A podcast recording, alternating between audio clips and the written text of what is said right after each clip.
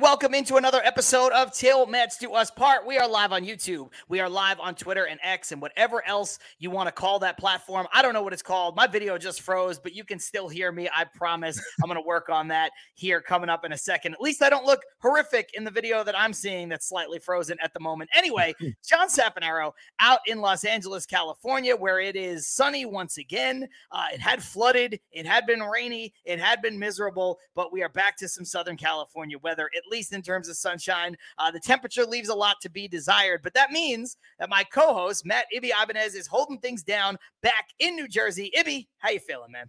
I am freezing, John. It is cold over here in Jersey, so I'm envious of you when it comes to the uh, to the nicer weather, if you will.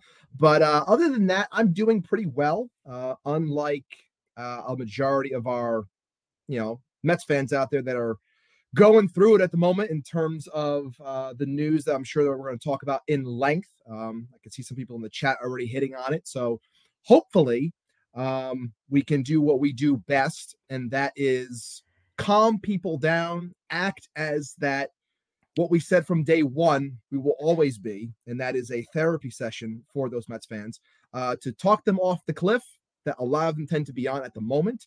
Um, but yeah, let's get into it. Let's uh let's do the thing we do every Wednesday.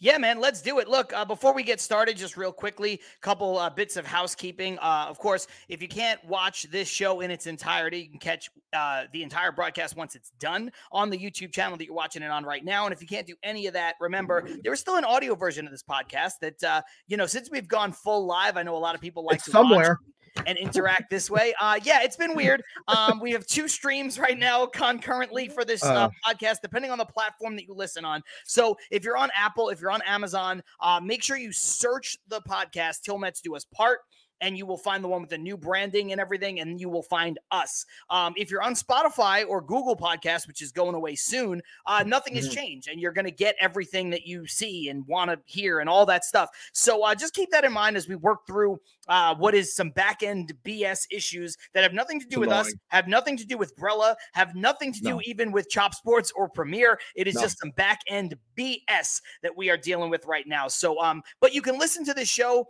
on any of those podcast platforms about an hour after we're done here, which is nice. The mm-hmm. turnaround time used to be uh, in the morning tomorrow, but guess what? The turnaround time now is around 7 p.m. Eastern Standard Time or mm-hmm. thereabouts. So um, we love that. Just want to yes. make sure that you're finding us in the right places. And of course, you see at the bottom of the screen, uh, Manscaped. We're still running strong with them right now. So you can use mm-hmm. the code TMDUP um, for 20% off and free shipping site wide, uh, courtesy of Manscaped uh, from us here at Til Mets Do Us Part. Anyway, um, we got to talk about what everybody was talking about, Ibby. It is the big news of the day, and that is the casting for the Fantastic Four movie has finally been released. The guy from Stranger Things is in it. Cousin from The Bear is in it. Uh, no, that's not what we're talking about. Um, I thought we were going to open up talking about the extension that uh, never happened with uh, Francisco Alvarez, right. courtesy of uh, Hector Gomez, that fucking ass clown. but clown. no, we're not going to talk about that at the start. We are going to talk about that. I have some strong feelings, as I'm sure does my partner and everybody here in the chat. So keep that stuff flowing. Uh, yeah, Patty and NYC saying Manscaped. Yes, yeah, so you got to talk about it. We have to talk about it because we'd like to pay the bills at some point. Anyway, um, so uh, Ibby, the thing we have to talk about jumping things off here is uh, Kodai Senga and his arm experiencing a little bit of arm fatigue, which yeah. look before games even get started is one both not problematic at all, and two a little eyebrow raising, right? Like you kind of look at it. I-, I can't fault people for feeling one way or another. Let me put it that way. If yeah. people are a little concerned, I can't fault them for it. The Mets don't have a terrific track record in terms of their ability to handle stuff like this, nor do they have, let's call it a terrific amount of luck when it comes to handling stuff like this. So I don't really, I'm not going to be on people for being a little concerned, a little eyebrow raised, a little negative. I'm going to try to take the positive side of it and just say that it's a long off season. Guys work, guys start to ramp it up now and start mm-hmm. to get ready for spring training. And sometimes, you know, they feel a little bit of fatigue because I don't know what Kodai Senga's um, regimen is exactly, but I'm sure that he took it easy a bit and now he is fully gung ho. You know, maybe he took it easy over the last three weeks or whatever, preparing for the start of spring training or whatever it might be. So, um, I, I don't think it's a huge deal, at least not right this moment. But. I can't fault people for feeling that it might be. So, your thoughts on Kodai Senga? I'm with you in that. you know, I know people are shocked when you hear arm fatigue. It's like, well, we just started. How can your arm be fatigued? Look, people work out during the off season. Things happen. You ramp things up. Maybe it went a little bit too hard, too fast, whatever it may be. I understand these guys are athletes, but things happen. Things can, you know, crop up, if you will.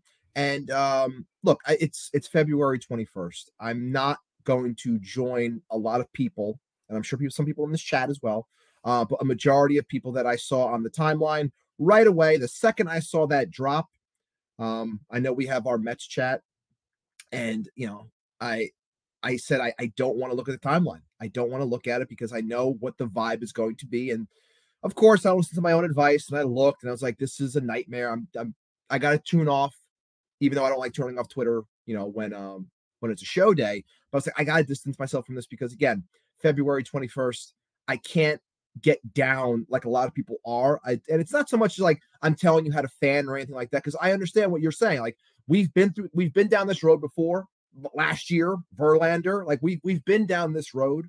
We know that there were contingencies put into Kodai Senga's contract uh, when he signed it, based off of the fear of a UCL or the elbow or whatever. So, look, I understand people can be a little bit worried, but at the same time, I'm going to allow things to play out because it's a day. I know that uh, I think it was Anthony DiComo put something out before about the latest that they knew, saying how they thought that it was nothing or it was going to be, it was very minor. But of course, the follow up to that, the next sentence was, but sometimes Kodai Senga is a little bit hard to read. So, of course, everyone runs with that and they're like, oh, it's a little cryptic and this and that. So, everyone wants to jump off the bridge already. I can't do it. I refuse to. Um, I can't get down on this already before like I was gonna say this more towards the middle or the end, but at the same I don't know you about you, John, and you can throw your piece in on this as well. But I can already tell more so than other years that 2024, as excited as I am to watch this season, I can already tell that this is going to be beyond a frustrating season from a fan perspective from fan versus fan and whatever people want to look at in terms of watching. Um, you know, the fighting of, uh, and that nonsense that always comes to the territory of Mets Twitter, but also, you know, not for me. Yeah, no, not from you. Uh, the Alonso discourse, which we'll get into again, um, I'm sure on this show, but coupled with that, it, it just feels like it's going to be no matter what happens with the team on the field, as always, it just feels like it's, it's going to be very frustrating because of the things that are going to be constantly talked about. And if Kodai Senga is hurt, which we hope he isn't, but if he is, it's only going to add to that fire and make things worse. And that that's that's what's making me so bothered is the fact that it's February 21st and the joy of baseball from many, uh, you know, is already almost borderline being ripped away from from me, from others that are looking forward to the season. But of course, we come down to the negative, you know, the negative aspect that comes with being a Mets fan and and getting drowned out by that is very frustrating. Yeah, we'll jump into the comments here before I give a little bit more on, on my thoughts. Carson saying Senga just wants to pitch 399 innings so we can keep him for the next two years, right? And then uh, uh, sobbing emoji after that. Uh, Charlie saying, uh, and Mets Twitter needs to stop going into panic mode every time we hit a speed bump, but good luck with that. It's a great point. Um, Patty in NYC, PB saying, uh, Kodai Senga is fine. He just needs to get his arm back in shape. But then again, fingers crossed emoji. Uh, Carlos Ramos, who hasn't been in the live chat in a couple weeks, saying what up, and then followed it up by saying, I see a lot has happened to Til Mets Do Us Part in the last two weeks I missed. Following it up by saying they even got their own discount code for Manscaped, Brella in full effect. Yes, yes, indeed. All of those things are true. Um, look, and then we got John Minconi checking in. Uh, dope hat, Ibby. Uh, no comments about uh no comments about my hat, but that's cool. Um, that's fine. It's it's totally fine. It's fine, John. I don't I don't I don't feel any kind of I don't feel any kind of way about it. Uh, no, I'm just kidding. I really don't. It's fine. Um, no, look, you know, Andrew F uh, saying negative aspect comes from mostly Met fans that enjoy the bad news. And that's where I'm going to kind of draw the line on what I just said a moment ago and kind of take what you said and what I said, you know, one step further. If you're a little annoyed by the fact that he has arm fatigue, I understand that. If you're a little frustrated, and I always tell people not to get down in the dumps. If you're a little down in the dumps right now, like, oh God, why does this always happen to us kind of thing? I understand that too. Yeah. Again, I'm going to choose to go in another direction. I'm going to choose to be a bit more positive, at least until we have more information. But I understand where the frustration, I understand where the, you know, why does this shit always happen to us kind of creep in. So if you're going to give me that, I have no problem and I'm not going to tell you how to fan. But this comment from Andrew really does make a lot of sense to me. And it's like the Met fans that enjoy the bad news, you guys can fuck right off. Like the ones that are going to sit there and say, oh, I told you this would happen. Like, you don't know you didn't. You don't know a thing about Kodai Senga's preparation. Like I said at the beginning, like I don't know what his preparation is in terms of his timeline, how he throws, when he throws, how he ramps up, how he normally feels this time of spring training. Like I don't know that. Neither does you know uh, uh, Joe in New Jersey. Neither does uh, you know Brian six eight one four seven zero three three one on Twitter. Like these people don't know. So don't save your I told you so's. Save your I said this, I said that because the same people that are going to come up and say that, if this winds up being nothing, which we all hope it is, well, they're going to disappear. They're never going to say, "Oh, I was wrong." Right? No, like they're never, never going to say, "Oh, my bad." They're never going to say, "Oops, I jumped the gun." So, if you're coming at it from that tactic, save it. I don't want to hear it. If you're sitting there going, "Listen, John, I can't help but feel a little pessimistic," for for you, I have sympathy. For you, I say, listen, I I'm gonna again, I'm not going that way, but I understand why you might feel that way. Um, John Minconi now chiming in from uh, Twitter, or excuse me, YouTube, saying "basic bitch hat" about my hat. Um, that's fine. You know what? And uh, listen, I, I, know I know Keith Blacknick, who's in the comments, also hates the black hat and the black uniforms, and they changed it. This hat doesn't even exist anymore because right. they got rid of the white outline. So you know what? I guess my hat. And I like the white now. outline. I like, um, I like it too. I don't mind I it like without it. the white outline. I think it looks uh, pretty cool. But this is a this is a sincere comment from um from John Minconi, who's who's watching us on on Twitter right now. Uh, excuse me, I keep saying Twitter on YouTube. Um, better now than April or May. Dead arms happen to most at some point throughout the season, sometimes multiple times. He'll probably throw through it. He'd probably throw through it if it was midseason. Right. I mean, this is coming from a guy who was a professional pitcher for a very long time. So I'm gonna yeah. I'm gonna go, yeah, I'm gonna go with with what uh, John Minconi has to say here, rather than I'm going to go with even how I feel, how you feel. Yeah, and course. certainly the people, yeah. you know, echoing all this bullshit on Twitter. And I haven't seen too much of it, but granted, this news dropped about 30 or 40 minutes before we went live, and yeah. I was kind of busy. You were kind of busy, and and we didn't get an opportunity to really dive deep into the muck. But you know, again, I'm going to take John Minconi a, a, professional pitcher's take and somebody who now works with pitchers. I'm going to take his word for it more so than I'm going to take anybody else's, even my own. No, absolutely. And, and, again, that's why I asked the question because when we have the opportunity to ask someone who has been there, who works with pitchers, who's been, you know, maybe I don't, I don't know if John, if you're still here, if, if you've experienced arm fatigue and things like that and what it's like and dealing with it. Look, we don't know anything. And I just I hate the fact that we jump off the cliff before anything is and look, I get we have been snake bitten before, so it's hard to get beyond that until it disappears and doesn't become a constant thing for a team, for a franchise, or what have you. But I'm sorry, I can't do it. I have to wait until if there is an MRI, if more information comes out, I'm not going to to allow myself to get down this quick and and say, okay, he's out for the next, you know, four or five months. Like I'm not doing it. I can't. I will allow it to play out. And if it does happen, it sucks. I'm not going to say like, oh, it's great, just next man up. It's like, no, there's a lot riding on what Kodai Senga was supposed to be for this starting rotation. We all knew that. We uh, once they decided to roll with the high risk, high reward type of rotation that they were going with, they were still going with the six man. We knew that was going to come. Uh, we knew that was going to happen. Will Sammon and Tim Britton did a great job on the athletic, breaking down why the Mets were silent on that. And then they were moving, and the, the whole time they were operating as if it was going to be a six man. So they knew that when they signed that contract, this could be a potential issue with him when it comes to his arm. They had to do everything they can to protect him, and they are doing that. So I think that this is being also abundantly, overly cautious because of his importance to this team. Allow it to happen February 21st. If he needs to take a take a week off or what have you, whatever they have to do, you go about it in that sense, as opposed to trying to be a hero, push through things now, and it hurts you when things really matter. Is it going to hurt when it comes to his buildup and, and getting ready for a season? It might a little bit, but to Minconi's point, better now than later. Yeah, I, I I can't help but agree with that. You know, across the board. Um, let me see what uh there's a great comment here from Yuki.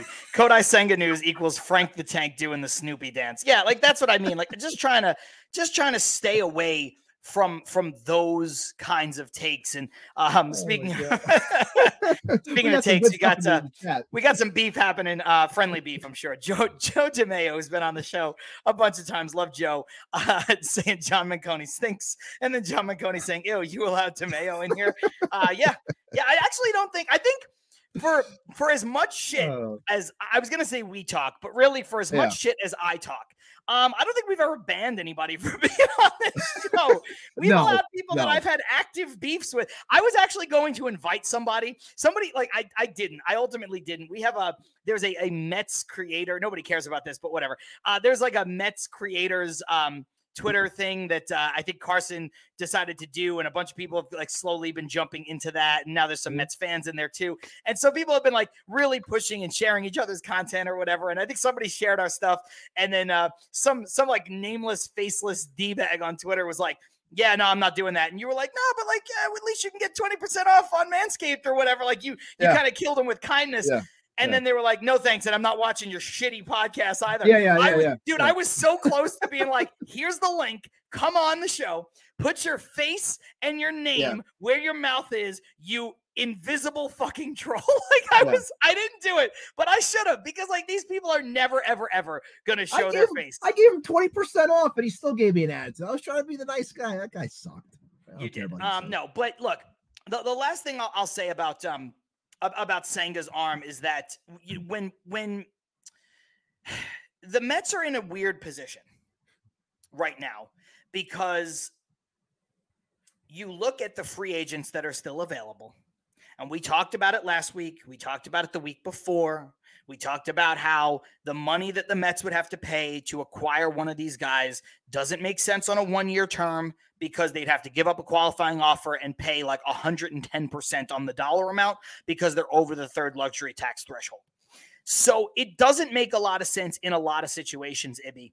But, and I don't think this Senga news really factors in, but I wanted to bring this up to you today anyway. So I think on the heels of the Senga news, I want to talk a little bit about these players that are still available that the Mets could, I'm not saying should, I'm not saying will, right. could potentially pivot to that makes sense for the Mets, that may have made sense before anything with Senga, that certainly now, if there is something, anything, or if they really want to go with a true six man for the entirety of the season, they could operate that way. And that's namely Blake Snell, and to a more realistic degree, Jordan Montgomery. The longer that they sit out there, and now you're looking at why maybe uh, Scott Boras has let these guys sit out there. Again, I'm not saying that the news with um, Senga is bad or that it's going to be bad, but this is what he was hoping for, Scott Boras, that is.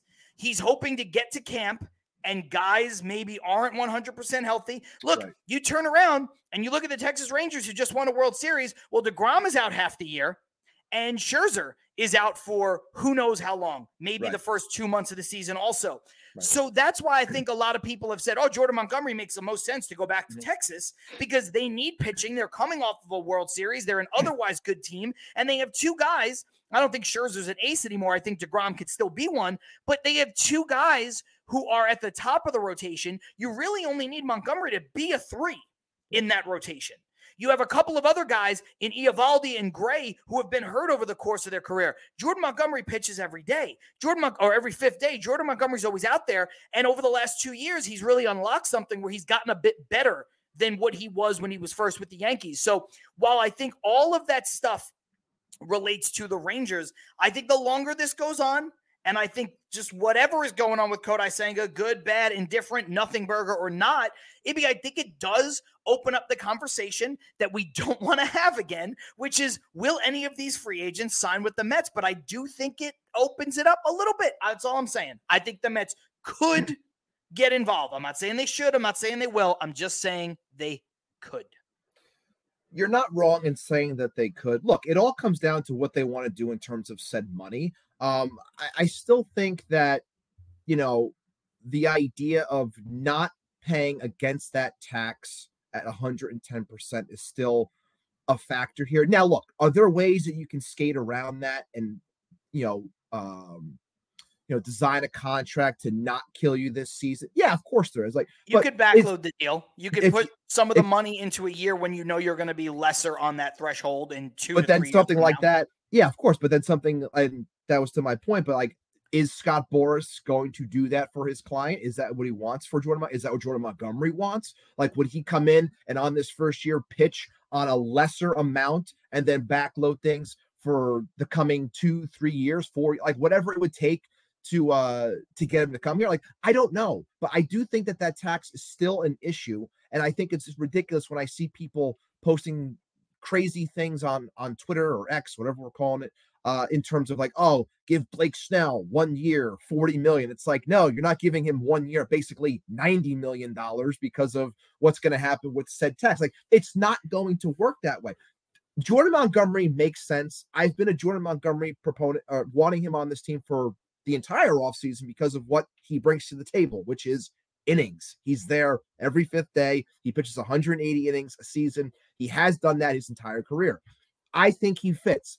I don't think that they're going to end up doing it because I still think that they are watching said money. I know people don't want to hear that because of all the money in the world that Cohen has, but I still think they're trying to do what other smart teams do as well, which is reset that threshold and then reattack it the next season. That's what I think is going to happen.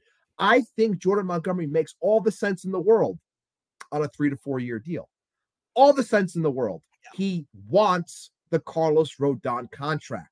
He wants that money. I don't he's think he's not going to get, get it. it. He's, he's not, not. going to get it. That's why he's still a free agent. That's why he's, he's not a free agent. He's not going to get it because none of these teams are going to jump in now at this time. Somebody said it before. It might have been Mets Vent. I'll scroll up and try to find it. Yeah. Mets Vent saying when I was mentioning the Rangers and, and why he makes sense for them. And too bad the Rangers are broke. The, the problem is, is that these teams now, with the start of spring training, they're not going to dive in for a seven year contract. They're not going to do it. Right. Now, they would if this was, you know, a- an elite, elite player, right? But the players that we're talking about all have warts on them. They all have potential to be very good to great. They all have potential to be some of the worst contracts signed in baseball. You guys remember the Kris Bryant deal? I do. You know, yeah. you remember you, you remember the, the, the deal that some of these players, the, the deal that Barry Zito got. I know that less money, but in terms of the market at the time, you know, Barry Zito and uh, CJ Wilson, right? CJ Wilson got that big deal yep. from the Angels. Like they, they all have the potential to be this kind of of of blow up in your face. Now they all have potential to be very good. Right. And some of them have potential to be great. You know, I think if you get you know, Matt Chapman on the right deal. Now, Matt Chapman's not a great player, but he could be a great signing because he does some stuff great. He hits for a good amount of pop and he plays a great third base. So if you got him on your terms, it could be a great deal for you. He could have some great seasons, but it doesn't mean that they are going to be um you know, great gets for you if you're just going all in. These are not the kinds of players that you go all in for. So I don't know, man. I it just brings me back to something we've talked about before, something I know they talked about on Foul Territory. But this free agent system for the Mets is uh, for for Major League Baseball, excuse me, is is broken it is fundamentally broken. And, and I think, Ibby, the reason why is because they have de incentivized the teams, the big market teams, from being the big market teams. Yeah. They've de incentivized it to a point because they were trying to get the mid market teams and, dare I say, the small market teams to catch up and play ball in that same arena.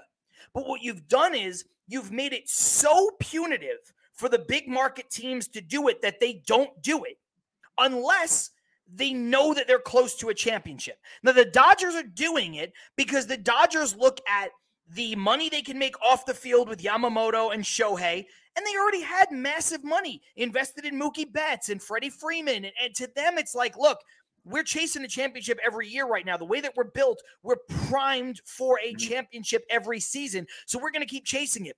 If the Mets won 103 games again last year, the Mets would be the Mets would have went all in on one of these guys. They would have because if you're primed for a championship, you're going to keep doing it. So the Dodgers are now the anomaly. They're the exception to the rule. Look at the Red Sox. The Red Sox would try and try and try to compete with the Yankees every single year at the top of payroll to make sure that they had a competitive enough team to try to win the division. Now, once they change the playoff structure, once they change the luxury tax threshold, it's the same owner. It's just, ah, you know what? We're probably not going to win a World Series this year. We're probably not going to win a World Series next year or the next three years. So why am I going to get in bed with these massive contracts? So they've de incentivized it for the upper market teams, but the smaller market teams and the mid tier teams have not done it either. They're not doing it. They're not even trying to do it. There are players out there, and I'm not talking about uh, Matt Chapman. I'm not even talking about Blake Snell. There are players out there that can help teams that are good that are trying to make the playoffs in an expanded playoff format. You, you're telling me Tim Anderson can't get a one year deal for a team that's like, okay, you know, we might need a shortstop, we might need a second baseman. We'll give him a one year prove it deal. he can't get a deal. Yeah. Nobody wants to pay any money. You can't. You're telling me that Lorenzen can't get a deal? Now Lorenzen is not Blake Snell. He fell off. He's not Jordan Montgomery. yeah. yeah. I understand. Again, these yeah. guys have problems, but like you're gonna get Amed Rosario just signed for a million and a half dollars. Now Amed Rosario is not a great ball player, yeah. but a million and a half. You know that's the move. That's a great move, and some of these guys don't even have qualifying offers attached to them. And teams are still going, eh, you know, I mean, that guy's like five million. I can't spend five million. You can't spend five million. It's a billion dollar industry. So, you know, I I, I want to get off the soapbox here and talk more about the Mets, but Ibby, the problem is, is that they have made it so punitive. When you're talking about a hundred and ten percent tax, that is so punitive, even for a guy like Cohen. You don't think this is the guy who got back involved for a $300 million contract for Carlos Correa last season, last mm-hmm. offseason. You don't think Steve Cohen is waking up every morning going, I could sign Matt Chapman. I could sign Cody Bellinger. I could sign Blake Snell. I could sign Jordan Montgomery. Not all of them, obviously. Right. But saying like I could sign one or two of them. Yeah. I could sign this guy to bolster. You don't think he's waking up with that mentality? Of course he is. The guy's the guy's a winner who's not afraid to spend money. But he's also looking at it going, yeah, I, maybe I would pay Blake Snell. You know, you, you made the offer, you, you mentioned the offer that other people are saying. Maybe he would pay Blake Snell $40 million for one year. But he certainly isn't going to pay him $80 million for one year. That's fucking insane. Now, 40 is also insane, but when you're spending monopoly money like Cohen, I could see him maybe doing it. Yeah. But or, or paying him $30 million for one year and then trying to go get one of these other players too, both on one year deals. But when you're talking about giving up draft picks, you're talking about losing six years of control for a guy who's in his mid 30s that you're going to have for one season at a high price tag, a price tag that's now doubled. You've made it so punitive that they don't even want to do it. When otherwise, you know Cohen would do it. You know the Yankees who have flirted with Blake Snell would go out and sign Blake Snell right now. You know that the Red Sox would spend more money. You think the Cubs would be nickel and diming Cody Bellinger if they didn't deal with all? They loved him. They want him to come back. But they've made it impossible. It is something's got to give with this. In, the next CBA, whatever they need to do to fix this, whether it's just raising the the the the the threshold numbers, like the soft cap, if you will. I don't think it went up enough, Ibby because too many teams are over that money. I, I, I want to make sure you were done. Um, uh, but no, I just like it's. I'm with you a thousand percent on everything that you just said, and then just continuing the fact that when you're talking about the money aspect and the ridiculous nature that people are bringing up, or how it was brought up by by uh, Manfred talking about, oh, I wish that we did have this this time frame when when free agents would sign and it would be between this time and it's like that's never going to happen because you're going to lit- like you're doing it now by basically freezing people out when it comes to paying them because you have them against spring training and the season starting and you're trying to freeze them out basically say look we're only going to offer you this or basically you're not playing same thing would happen in that case where you know maybe some of the big big name guys would would get signed but then you literally are crushing the smaller market player if you will the, the smaller player, and they're never going to get paid. So it's like that idea, like I, everyone loves the idea of having that like two week period where there's just chaos, but it's never going to happen because the player's never going to want that. Um, but there was a couple things I did want to bring up real quick. Uh, shout out to Joe DeMayo if he's still here. Uh, just bringing up how the luxury tax bill is just AAV. Structure doesn't matter other than deferred money. Backloading doesn't matter for tax purposes, just cash payout. So that gives us a little bit more of an idea. So I said thank you to him for that for providing that info. And to Carlos, before bringing up um it'd be so since uh, we're loaded we should pay a premium for a middle rotation guy nah that's a hard pass look i've said from the jump that I like Jordan Montgomery, but I don't think he was worth the money that was being asked. I thought he would be a guy that would be somewhere in like the 75 million over four years type. Like that's the type of pitcher I've always thought he was. I didn't think he was going to ask for double that because I don't think he's worth that. So no, if he's still asking for that money, no, I, I'm not paying him that because he's not worth six or seven years based off the type of pitcher that he is. Um, but I still think he's a good pitcher. I think he can help a team. I still don't think the Mets are going to do it, but I do think that he is a good pitcher. That's the main thing I wanted to get across across on that one. Yeah, you know, it it it makes he of all the players, Jordan Montgomery that is, makes some sense. Again, I'm not saying the Mets should stability. Um, you don't have it beyond this year. Sorry to cut you off. You don't have anything beyond this year because everyone signed to one year deals. There's no stability within, and we're seeing it right now with Kodai Senga and you have an older Jose Quintana. There's no stability within the arms, and you're banking on the likes of Christian Scott and Dominic Hamel and, and, and these guys to to show out and provide for the back end. And you're hoping, you're still hoping that Tylor Megill hits. You want to see whatever happens with uh, David Peterson, probably So like who knows, but there's no stability. And that's why I think someone like him does make sense, but I'm not overpaying for him. Yeah, That's and it. like I'll bring up this comment from uh, Yamid about Chapman, and this is why Montgomery is different. Chapman has the qualifying offer, so it'll cost the Mets two picks, one million in international money, plus again whatever they're paying him, they're paying 110 percent on in terms of the tax. That's why a player like Chapman or a player like Bellinger or a player like Snell, they truly don't make sense for the Mets because of all those strikes against what signing him would be. When you look at Montgomery, the reason why I think he makes a bit more sense, Ibby, is twofold. One, traded midseason. So no qualifying offer, right? Traded from the Cardinals mm-hmm. to the Rangers midseason. Mm-hmm. So no qualifying offer. So no draft pick compensation and no um, international bonus pool money penalty. So that is a big uh, relief. It's a big boulder off your chest if you're the Mets. But the reason why, Ibby, I think he has not still been signed, Jordan Montgomery, that is, is because he is probably asking for an astronomical amount of money. The contract, and it's all just rumors, but the contract that he is rumored to want, the one that you mentioned, the Carlos Rodon contract, that's probably what he's sincerely asking for.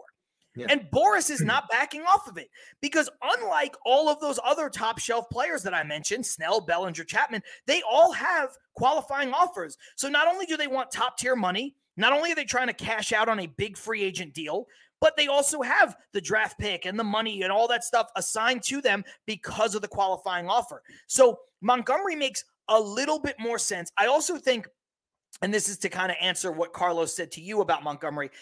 I think Montgomery provides you with innings and assurance.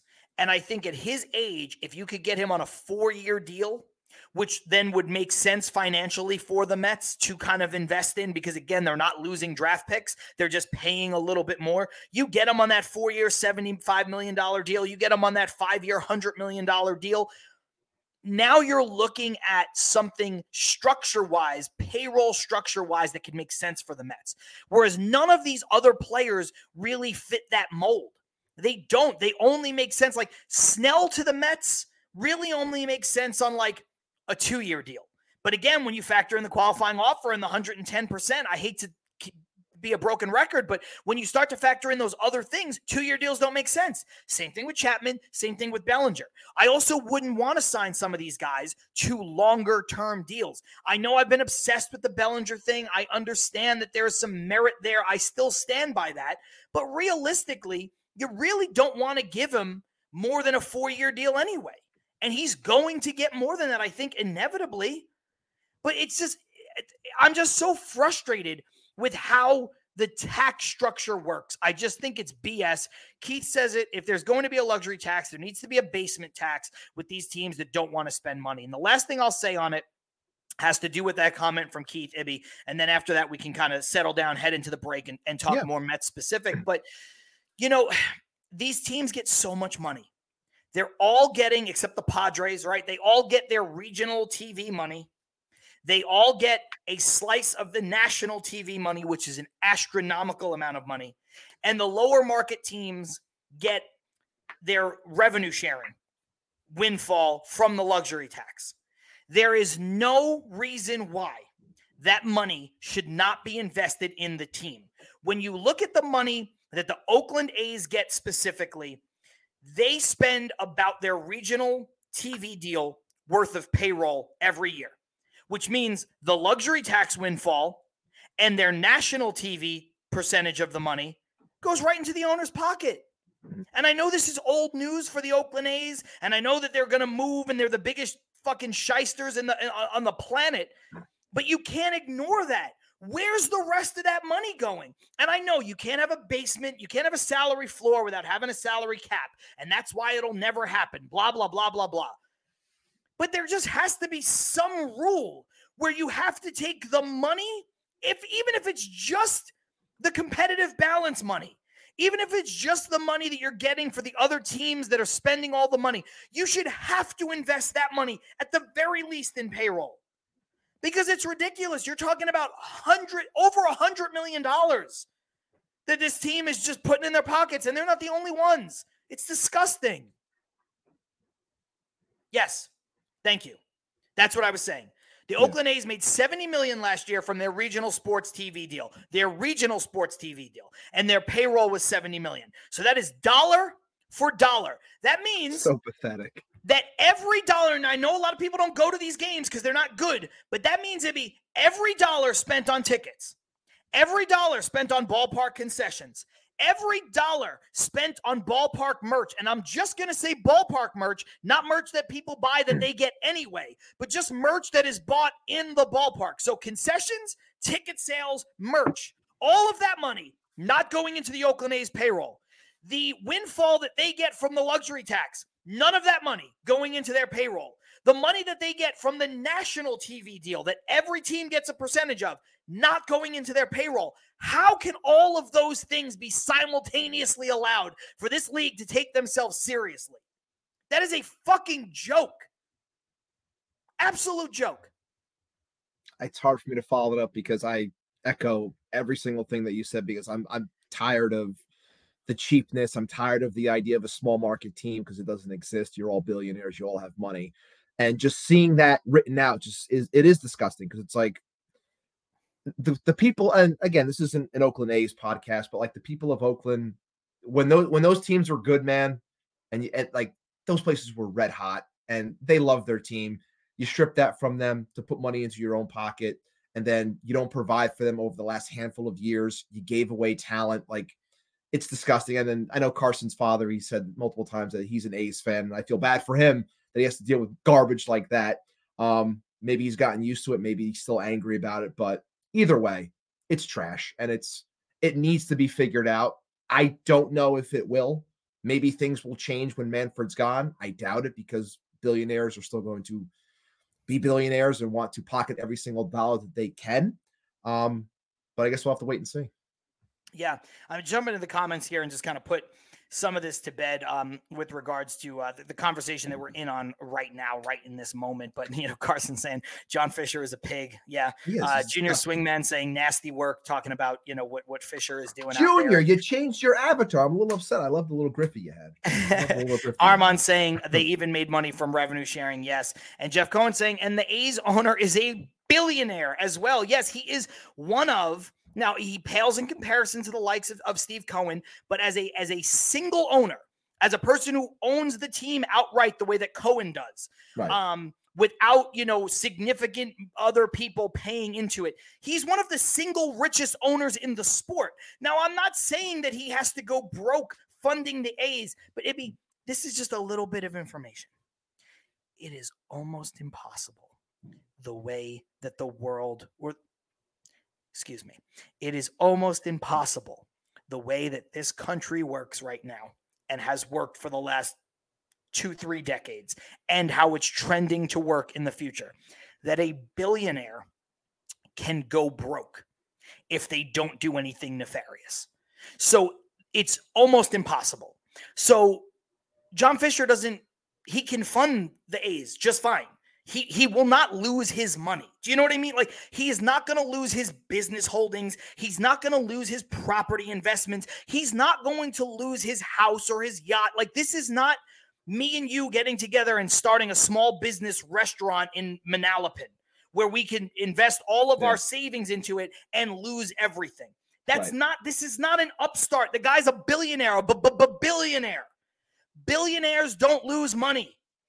Like, not all of it. They don't lose their money. He would have to do something. He would have to do something fraudulent. He would have to commit a crime. He would have to, you know, do like, apart from that, he's not losing all his money.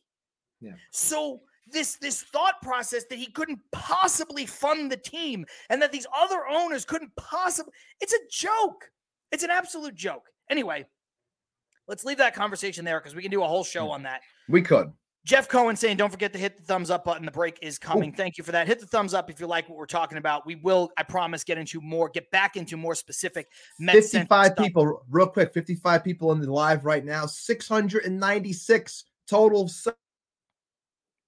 Oh, it'd be freezing right at the most important part. 696 total subscribers, four away from 700 is what he was about to say. Uh, Keith Blacknick saying, I'll let it, everyone in on a secret. He said this before. Uh, Joe DeMayo is one of my favorite people. And you guys that don't follow him, you should. I echo everything there. Joe does phenomenal stuff in terms of covering the Mets, uh, specifically the Mets uh, minor league system is where he cut his teeth, his bread and butter. I don't think anybody does it better for my money then Joe DeMayo, you should. And then also like and subscribe to these boys uh, Til Mets Do Us Part, which I appreciate. So we'll let Ibby try to sort out his uh, internet issues that seem to crop up every couple weeks. Uh, it is gross and I hate it, but it happens. Um, I'm just kidding.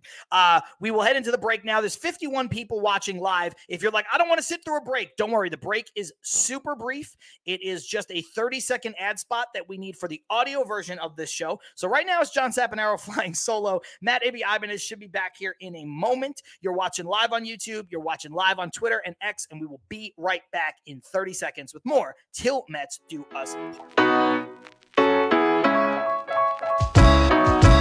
Yo, it's John with Til Mets Do Us Part, and 2024 is here and in full swing, and that means it's time for a New Year's resolution check in with our friends at Manscaped. Newsflash, it is never too late for the man in your life to level up his grooming game. Manscaped's new Lawnmower 5.0 Ultra is every man's cheat code to look good, feel good, and turn the page on confidence this year. Whether he's going for a trim or that clean shaven look, this trimmer has him covered. Trusted by 10 million men worldwide, now's his time to get a grip on his grooming with our exclusive offer. Go ahead and head on over to manscaped.com. Use the code TMDUP. That's TMDUP for Til Mets Do Us Part for 20% off site wide and free shipping. The ball is dropped but don't let him drop the ball on his balls. Come on. What's going on, everybody? John Saponaro back here with more Til Mets Do Us Part. We're live on YouTube. We are live on Twitter like we are each and every single week. Ibby has dropped out completely now. Um, I know he's working on getting himself back here in the mix. Um, but for right now, it'll just be me flying solo until he does. But that means probably a little bit more interaction with all of you guys here in the comments. So please keep those comments coming in. Um, you know, it's it's it's a an important part of the show, regardless of if I'm here by myself or if Ibby's here. But of course, do want to mention that uh, becoming a full fledged participant in the show is really the best thing. The speaking of those comments, so watching us live is the best way to make sure that that happens. Whether you're watching live on YouTube or Twitter or X, all the comments come in in real time. We can see them, we can react to them, we can talk about your questions, comments, concerns, and all that stuff. But we also understand that not everybody can watch all the things live all the time, or you can only cut in for a little bit here and there. Ibby is back. Don't worry, Ibby, you're just missing the pitch. Nothing important uh, of significance yet. Okay. But um, so don't forget that you can watch whatever you missed on our YouTube channel. It lives forever. If you subscribe, you will never miss a chance to watch us, whether live or after the fact. Um, and as soon as we're done with the broadcast, it lives there forever. So it's easy to access. And you can also listen to this show wherever it is you get your podcast Apple, Spotify, Google, Amazon, all of those places and more, courtesy of Brella Sports Media. And that episode drops about an hour or so after we are done here. Again, the, the turnaround time has been tremendous. Um, shout out to Olivia, who works on all that stuff for us now. And uh, she does a really great job of getting these episodes out almost immediately. So, you know, you don't even have to wait till tomorrow. You can just jump right in and uh, listen to us tonight, which is absolutely fantastic. Real quick, Shout out our friends over at Manscaped. Uh, we're still working with them, Manscaped and uh, Til Mets Do Us Part. You use the promo code TMDUP at manscaped.com for 20% off and free shipping site wide. That includes what you see on the screen right now, which is the Performance Package 4.0. That is what I was gifted. That is what Ibby was gifted, courtesy of Manscaped. And uh, Ibby, it works really great. That's all I'm going to say before we jump back into the Mets conversation. Also, welcome back. Thank you so much. Um, sorry for the technical difficulties. Like I was saying, hopefully, 47 of you that are still here, we can hit that sub button. If we hit 700, maybe my Wi Fi will start working once we hit 700 subs so I don't get cut out like I normally do. But if there's one thing I will say, because I must get my reads in because I love doing them for Manscaped real quick. Great pitch by John before, but I must say, to, uh, 2024 is here in full swing, and that means it's time for a New Year's resolution to check in with our friends over at Manscaped Make sure that you realize it's never too late to level up your grooming game. If there's one thing I will say about this fantastic um, photo that John did put up, if you didn't know, guys, John actually um, uh, is you know the cutout there of those uh, those Manscaped underwear. That was him. Um, That's right. That's he right. was he, he, my own body. He, he was the stand-in for that one uh, there. It's never too late to level up the grooming game. Keep your bush tamed. Uh, the Lawnmower 5.0 Ultra is every man's cheat code to look good, feel good, and turn the page on confidence this year. Like John said, and I will reiterate, get 20% off and free ship, uh, free shipping when you use the promo code TMDUP at checkout. Tell them Til Mets sent you. Thank you so much. Yeah, no, listen, uh, it, it's great. The one, one, last thing I'm going to say about um, uh, about Manscaped in this in this uh, brief um, uh, interlude is uh, Keith Blacknick saying, "Can Manscaped sponsor Ibby's Wi-Fi? I, we're fucking like, working on it. I'm trying, man. I'm trying. if we get a full fledged sponsor deal, I'm gonna be, I'm gonna push for it. I'm gonna push for Manscaped to sponsor just Ibby's Wi-Fi so that we know that the Wi-Fi uh, works. Because yeah, listen, you know, Chris Torres saying mow the lawn, but it, it really is just in all seriousness, it's not just that. Like the boxers that are featured here, they're great. They're great athletic boxers. They're lightweight. If you play sports like they're me fantastic. and Ibby still do, um, Ibby also teaches teaches the youth, uh, you know, as a as a phys ed teacher and more. You know, you're moving around at work. If you want to be more comfortable, like that's the thing. A lot of people think Manscaped and they think trim your balls. And I know that's the marketing and it's great and it works if that's what you want to do, but you also don't have to do that. You can also trim your beard hair, you could trim your chest, you could shave your back, you can just get comfortable clothes, comfortable, yeah. great fitting underwear. There are tons of applications. Just check out the website manscaped.com, use the code TMDUP. Anyway, hmm. um, Ibby, the, the other thing that I thought we were going to open this conversation with, and now yeah. it's almost an hour in, we haven't even gotten to it yet. We alluded to it, but that is Francisco Alvarez. Yeah. Hector Gomez, who is just um, a fucking clown, to be quite honest with you. I don't understand how you can post something. My my my issue with him posting about the Alvarez extension, Ibby, is how definitive he made it sound. He wasn't like, Source. I'm hearing reports yeah. Yeah. that this is in the works, which then you can you can backtrack off of. Hey, you know what? I jumped the gun a little bit. Okay. No, it was like what, what was the exact wording was something like the Mets and Francisco Alvarez are close to an extension. Yeah. Like cl- close to an extent. That shit better happen within the week. Yeah.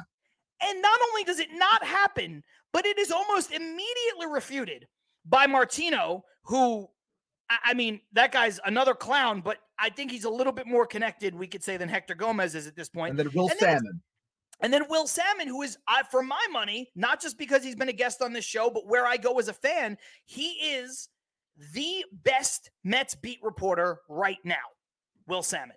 And he refutes it. And he's like, look, you know, this is why it makes sense. This is why it doesn't make sense. This is why maybe the Mets want to go one more year. He puts out an article, but he's like, I'm not hearing anything. So, Ibby, my biggest beef with Hector Gomez is the fact that there is no longer, I know we talked about the death of journalism a couple weeks ago, but there is also, there is no repercussions anymore for being wrong. He just came out flat and was wrong. He's like, the Mets are close. And then it was like, every other people were like, no, they're not. They're not close, period. It's like, how does this, how do you still, I don't want him to get fired, but like in a literal sense, how do you not, how do you still have a job if you come out and say that? Like, that's insane.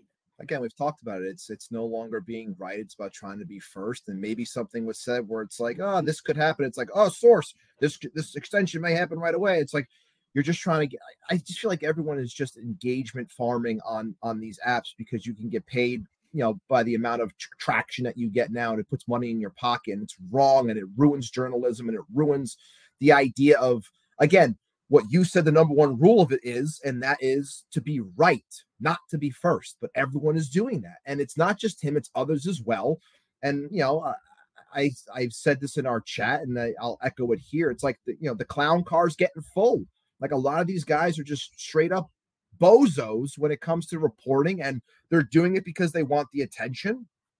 And then you know others pick up on it and it just becomes all of this lying and building your brand and just doing it off of negativity as opposed to actually doing a job properly hector gomez hasn't been right once i don't think he's been right once maybe no. once i don't think he's been right once though carlos baerga has a better track record than him that's crazy you, know? that you say that he was the person i was going to reference like carlos baerga has has a better hit rate than Hector Gomez. Now I understand Carlos Baerga is not a nobody. Carlos Baerga played in the league. Of course, Carlos Baerga knows people in the league.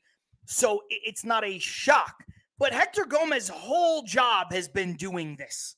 Like Hector Gomez's entire life, his entire professional life has been devoted to doing this. And that's what frustrates me. I mean, Chris Torres with a good one here. Hector Gomez works at my local bodega. He got bodega sources. I don't even know what bodega sources is, but I love that. He's got yo. I might we might need to we might need to use that, Chris. Like honestly, bodega sources for when somebody does does some dipshit things. There you go. There's Ibby. I mean, it is it is full. Chris the saying Ibby, your full. phone is gonna full up with clown pics. It already is. They're already there, man. They're already there. Already plenty is. more. Uh, Keith Blacknick, some some breaking news. Uh, allegedly, sources: Ibby is close to signing a new deal with a new Wi-Fi provider. I fucking hope so. Um, so look, the Alvarez thing. Um, Ibby, if you read Will Sammon's article, um, I, look, I, we've already talked about this, so I don't want to spend a ton of time. Yeah. We'll just go back and forth really quickly. If I were the Mets, I would certainly engage Alvarez in an extension conversation.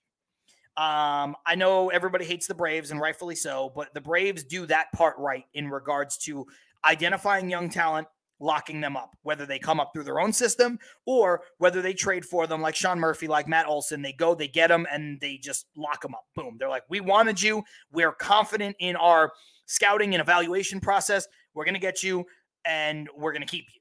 And you know they do it with Matt Olson. They do it with um, Sean Murphy, like I said, and mm-hmm. like Matt Olson goes on to have the best year of his career, right? Like eh, they're rewarding him for what they think he's going to do, and they're right.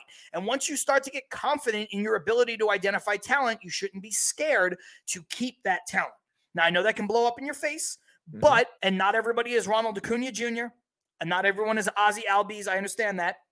But I think Francisco Alvarez might be. I think Francisco Alvarez is that good. If I were the Mets, I would entertain it. Will Sammon does make some points about how the Mets can go, you know, another year basically and yeah. still be able to do that.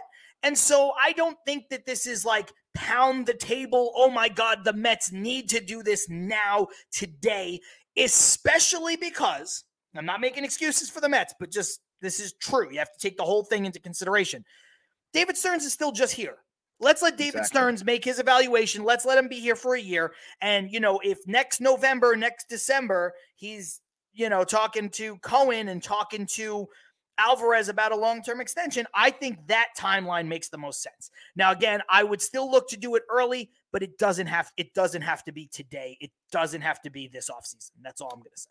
You look at it, and I just I'll just reiterate the point that I made last time we talked about this, and it's Stearns is here you have to allow him to see things through. Wasn't here last year. Allow him to see what happens with Alvarez. Alvarez struggled a little bit in the second half. Um, came on hot and then obviously cooled off. You want to be able to see what he can do over a full season. Uh, he this is his first start to a season. Uh, you want to see what he's able to do. And again, there's no rush because you're not against the clock just yet. Uh, so it makes sense to allow the season to play out. And is that does that mean it might cost you a couple of extra bucks? Maybe, but at the same time, you still get ahead and are able to lock him up for a, a longer term deal and avoid those arbitration years, even if you wait this season. I think that's the plan, as well as thinking about the structure of that, you know, that up and down game of the luxury tax and not wanting to be up against certain things. So I think that's why they're holding off on potential extension talks, whether it was with Pete, whether it's with Francisco Alvarez, whatever it may be. Uh, I just think it's going to, I think it's going to play out. And I know Mets fans want something. They want something that they view as bigger and of positive note. And they haven't gotten it this offseason because it's been more of a low key offseason. And that's why they want something so badly. But I, I, I don't think you're going to get it. I think it's meant to be a low key offseason for a reason. And um, as much as it makes sense, I think you've got a better shot of seeing it next offseason. I agree, especially because this offseason is basically over. Now, it's not to say extensions like this can happen they in could. spring training. Extensions like this can happen even during the regular season. And I think it'd be if you put a gun to my head, please don't. But if you put a gun to my head, I think you're more than like I think you would there's a better chance of you seeing a Francisco Alvarez extension at like the All Star break than there is you seeing it before the season starts. Does that make sense? Like I, I would agree with that. he gets off to a really hot start. He shows that you know the power and the the the defensive prowess, even that we all were kind of undersold on a bit. Handles the staff, yeah, yeah, it's all yeah. legit, especially dealing with the staff now. Yes, yeah, some veteran guys, but he's not catching Justin Verlander. Right, not he's Hall of Famers. Catching, right. He's not catching Max Scherzer. Now I know those guys were diminished and all that, whatever. Don't matter. But he's not catching those guys. Yeah. So I think you're more than likely seeing that, or you're more likely to see that extension happen at the middle part of the season than you are before opening day. I still think it happens next offseason, but mm I just think you have to let David Stearns watch with his own eyes from the building, see the guy.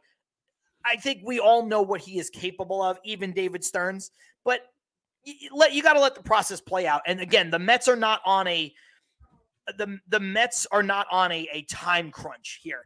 Um, with with Francisco Alvarez. Not yet. It's just it's and also a lot of things are in flux. Alonso situation too. Yeah, of course. And and I think a lot of things are just in flux. This off season's a little bit in flux because you're trying to get things proper and coming back down from being so high and spending and failing. And then you have a lot in terms of what next off season is going to be. I know someone mentioned in the comments talking about the Pete the Pete situation. You got to figure that out. You know how you're going to attack and spend next off season, and the fact that there's a lot of one year deals, which means you're going to be doing a lot of spending next off season as well and filling things out. Hopefully, some of your prospects can fill some of those voids so you're not spending as much or trying to attack as many things. But regardless, a lot of things are in flux. So you have to be able to allow some things to play out and then see how you're going to attack. I think that that just fall, this falls into that area. And like I said, it doesn't have to happen now because you're not up against the clock with anything. You want him to be here long term. Well, guys, he's still going to be here for a while you, you still have an opportunity to lock him up. It might just happen next off season. And I think that the biggest thing that I'm going to push this year, and I'm going to continue to push it, and we always talk about patience, it's patience over panic. That's it. Just be a little bit patient. Uh, Carson with a good point, kind of echoing what you said, just in a different way. Everything is wait and see for this team right now. It's the easiest way to describe it. Uh, I agree. Um, yeah. Rosie saying wouldn't hurt for the Mets to make one more year to extend Alvarez. No, uh, Chris yeah. Torres saying I agree with John on that same sentiment. Um, yeah. you know, like I, I th- this one is interesting from Keith saying, "What point of the season does Alonso get traded?" Um, I know he's I know he's joking. I know he's stirring not joking, he's, but nah, he's stirring the pot. We know I, I, I, know what you're doing, Keith. I know what you're doing. He's stirring the pot. But Ibby, I did want to talk about Alonso. Yes. I do want to talk about Alonso's future. Now I've made it very clear that I think Alonso should be a Met for life. I've already said the kind of contract that I would give him. I've already said so many things, as have you. We both have. Um, I just want to address this comment in particular. And I don't know if this is going to be an unpopular opinion. You might even disagree with me. Okay. I don't care if the Mets get to the week of the deadline and have 10 wins and the Mets are 100 games out of first place. I am not, under any circumstances, trading Pete Alonso, period. I am not trading him at the deadline. I am not trading him and trying to re sign him. I do not think that you are going to get anything of significant value for two and a half months of Pete Alonso because the track record dictates that you likely will not. Now, if you're telling me, if you're telling me that you can get a Pete Crow Armstrong type of player prospect and that gets you going, fine. But I don't care. I, I don't think any of these players, any of these prospects that you are going to get will ever be Pete Alonso. I know Pete Alonso is not the perfect player. I acknowledge where Pete's faults are. I acknowledge that there is some, there have been whispers legitimately. I think the the two idiots on the midday on the radio kind of ran with some stuff and overblown some stuff, but I have heard some things that Pete is maybe not the affable guy that everybody loves the way that we as fans love him. I have heard that from some places. But in my opinion, whatever you get back for a trade for Pete Alonso, Ibby, I can guarantee you they will not, in their first five years in the big leagues, hit more home runs than anybody in baseball. They will not win. I know this doesn't matter in terms of the Mets' success, but they will not win two home run derbies. They will not be the most prolific power hitter and one of the best RBI producers in the sport the moment that they get in the league over their first five and six years. They will not. Do you know why? Because most players are not that. Correct. So I would not under any circumstances. The Mets could have zero wins the day before the trade deadline. They could be 100 games out of first place and 170 out of the wild card. And I would not trade Pete Alonso because the Mets need to keep Pete Alonso, period. And I think trading him, while not impossible to bring him back, makes it harder to bring him back and I do not want to do anything that jeopardizes him signing with the Mets long term. That is my opinion. I'm not saying that that's what they will do. I'm saying that that's what I would do if I was in charge. I agree with you 100%. I am not trading him no matter what. And I don't think he's going anywhere because I still think, again, things can happen. Things can bottom out. Injuries, as we're seeing now, could happen. And this team could be completely out of it come the deadline. I still don't think that they are trading Pete Alonso. I I've been saying, and I'm going to stay steadfast. He's not going anywhere. Um, they're not going to deal him. Your diminished returns, though you would still get a return, they're not going to be as what people think they're going to be. Stop overrating. Um, you know the fact that certain players get certain things with less time. But if you were going to deal him and you were hoping to get a semblance of a decent package, not even a great package, a decent package, he would have been traded this offseason um, mm-hmm. before the season even started. Uh, they're not trading in the middle of the year. I don't see it happening um, because I don't think anyone's really going to blow them away in terms of um, prospects and a return. I don't like putting him in another building. especially now when things could be potentially in flux. Now, I don't think that there is bad blood. I think it's just a business. And I thought that uh, Will Sammon and Tim Britton have done, have done a fantastic job on the athletic, and they just did a breakdown of Brandon Nimmo and talking to him about Pete Alonso and Scott Boras and free agency and things like that, and how it mirrors each other and how he went about it. It's a great article if anyone wants to read it. But the main point being that you have to trust the process and allow these teams, you know, to do their due diligence and to do their work. And the teams that know you essentially come back and they will give you what they think that you are worth. And if that matches what works for you, then you're going to come back. That's what happened for Brandon Nimmo.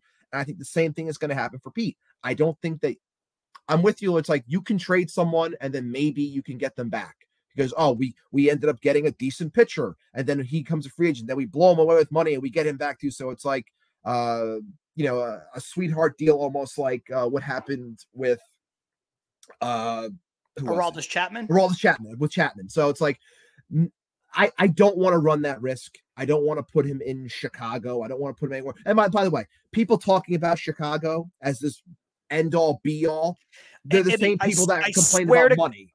I swear to God, I'm sorry. Yeah. Because I, I mentioned a prospect like the I've heard it from a few people.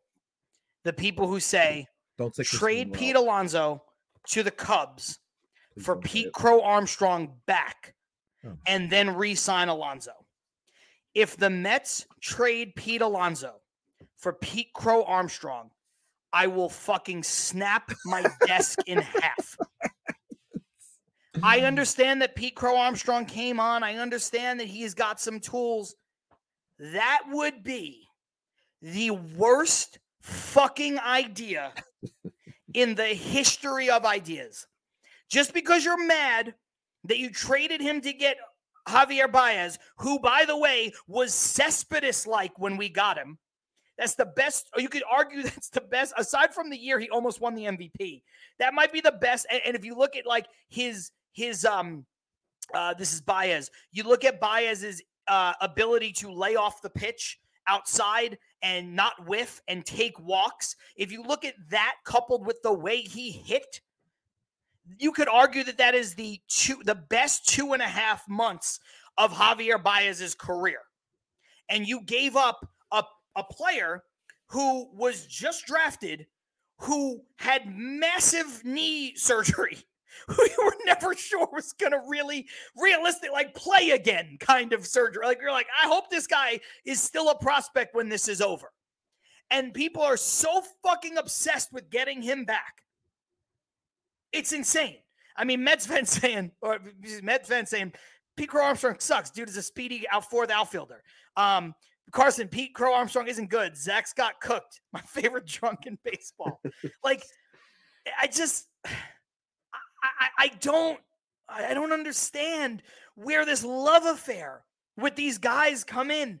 Like doubling down on something like doesn't make it better. Oh, let's go get him back. Why? Who gives a fuck? Don't the Mets don't I thought everybody outside of Carson, and I'm not trying to compare these prospects. I don't know enough. I'm not Joe DeMayo. Right. But Ibby, I thought everybody loved Drew Gilbert. Right. I think Drew Gilbert, by the way, is legitimately a better prospect than Pete Crow Armstrong. Okay. So the Mets have Brandon Nimmo signed for the next seven years or whatever it is. Mm-hmm. Everybody loves Drew Gilbert. But where does Pete Crow Armstrong play then? They got two guys already because I also the Mets, everybody in the Mets system and everybody in all the Mets fans love Luis Angel Acuna. Well, he might be a second baseman, but he also might be an outfielder. Jett and Williams. if he plays second base, then where does Jett Williams play? Does he play the outfield? Then where does Pete Crow Armstrong play? Now I understand you can never have too many good players, but right. what, what, what's the logic in going out and getting a guy who is a major league ready, speedy outfielder who had massive knee surgery to replace three of your top fucking prospects who might be speedy outfielders? Because none of them, Drew Gilbert, Acuna, Williams, Pete Crow Armstrong, you know who none of them profile to be? Pete Alonso. None of them are going to hit 40 home runs. None of them are going to knock in 115 RBI just waking up out of bed. Like, that's insane to me that people would even have that as a concept. Right. And um, no, just to finish the point I was making before, it's it's this idea with the Cubs that they're so willing to do all this stuff. Meanwhile, they're nickel and diming. They don't want to bring back Cody Bellinger. And, you know, Ricketts coming out making comments like, oh, you want us to go beyond our payroll. Well, we need to have, you know, a better source of revenue. And then someone brought up the revenue for the Cubs. and it was like well over 400 million. And they were asking if their if their payroll would go past two. And he was like, we need more revenue. And he's like, well, according to this, you have plenty of revenue. Go and get a player, which is why I don't think that, you know, the Cubs are going to be so willing to throw what people think is a lot more money than what the Mets would towards Pete Alonso uh, in free agency. But in short, Pete's not going anywhere. I'm still very confident he's going to be here long term. And no, he is not going to be dealt at the deadline, even if they are 100 games out. Not happening jump into the comments here. There's a lot of good ones flying in. Um, some of these from different times when I was going through my first rant, some of them in the second rant. Um, Rosie saying, I agree with John. The Mets should not trade Alonso. Uh, Patty, say that. 100, 100, raise hands. Mm-hmm. Um, Mets vent, agree, because not like Alonso gets you much. It's just players what don't get you a ton at the deadline. Like, not a hat, no. You can, get, you can get one good prospect, but you're not getting an elite. like, you're just not. It's not happening. Pete Alonso, for as good as I just said that he is and all this stuff and how important he is to the Mets, Ibby, you know what he's like right now? Pete Alonso is a better player than Max Scherzer, correct? Today, yeah. like I know they yeah. play different positions and everything. Yeah. Right now, today, he's a better player. You know what he doesn't do? Start playoff games. Yeah. As a guy who won a World Series and pitched to multiple Cy Youngs, it's different. That's why the Mets took advantage of trading off Verlander. The Mets didn't really not that they didn't want to trade Verlander. The Mets would have been perfectly content keeping Verlander. 100% believe that. They would have just paid him. They would have had him be the anchor of their rotation this year. Hope that he was healthier. Hope that he was more like the Verlander of old. But it was a seller's market. So they paid him a bunch of money to go pitch somewhere else. Pete Alonso's not that because he's not a starting pitcher, guys. He's right. not one of the greatest starting pitchers to ever live. That's what Justin Verlander is. Love him, hate him, fall off, don't like his attitude. That's what Max Scherzer is. It's different. Charlie saying, agreed, Pete should be a Met for life. Rosie saying, Alonso is the best power hitter the Mets had. They should be adding, not subscri- subtracting power. I'm begging the Mets not to trade him. I've been banging that drum. You've been banging that drum forever. Um, this is a good point from Stevie Mack. Stevie Mack's been in the comments. Um, haven't had the chance to pull up a bunch, Ibby, but the only way it's worth trading Pete is flat out if he tells Cohen he's not coming back to the Mets.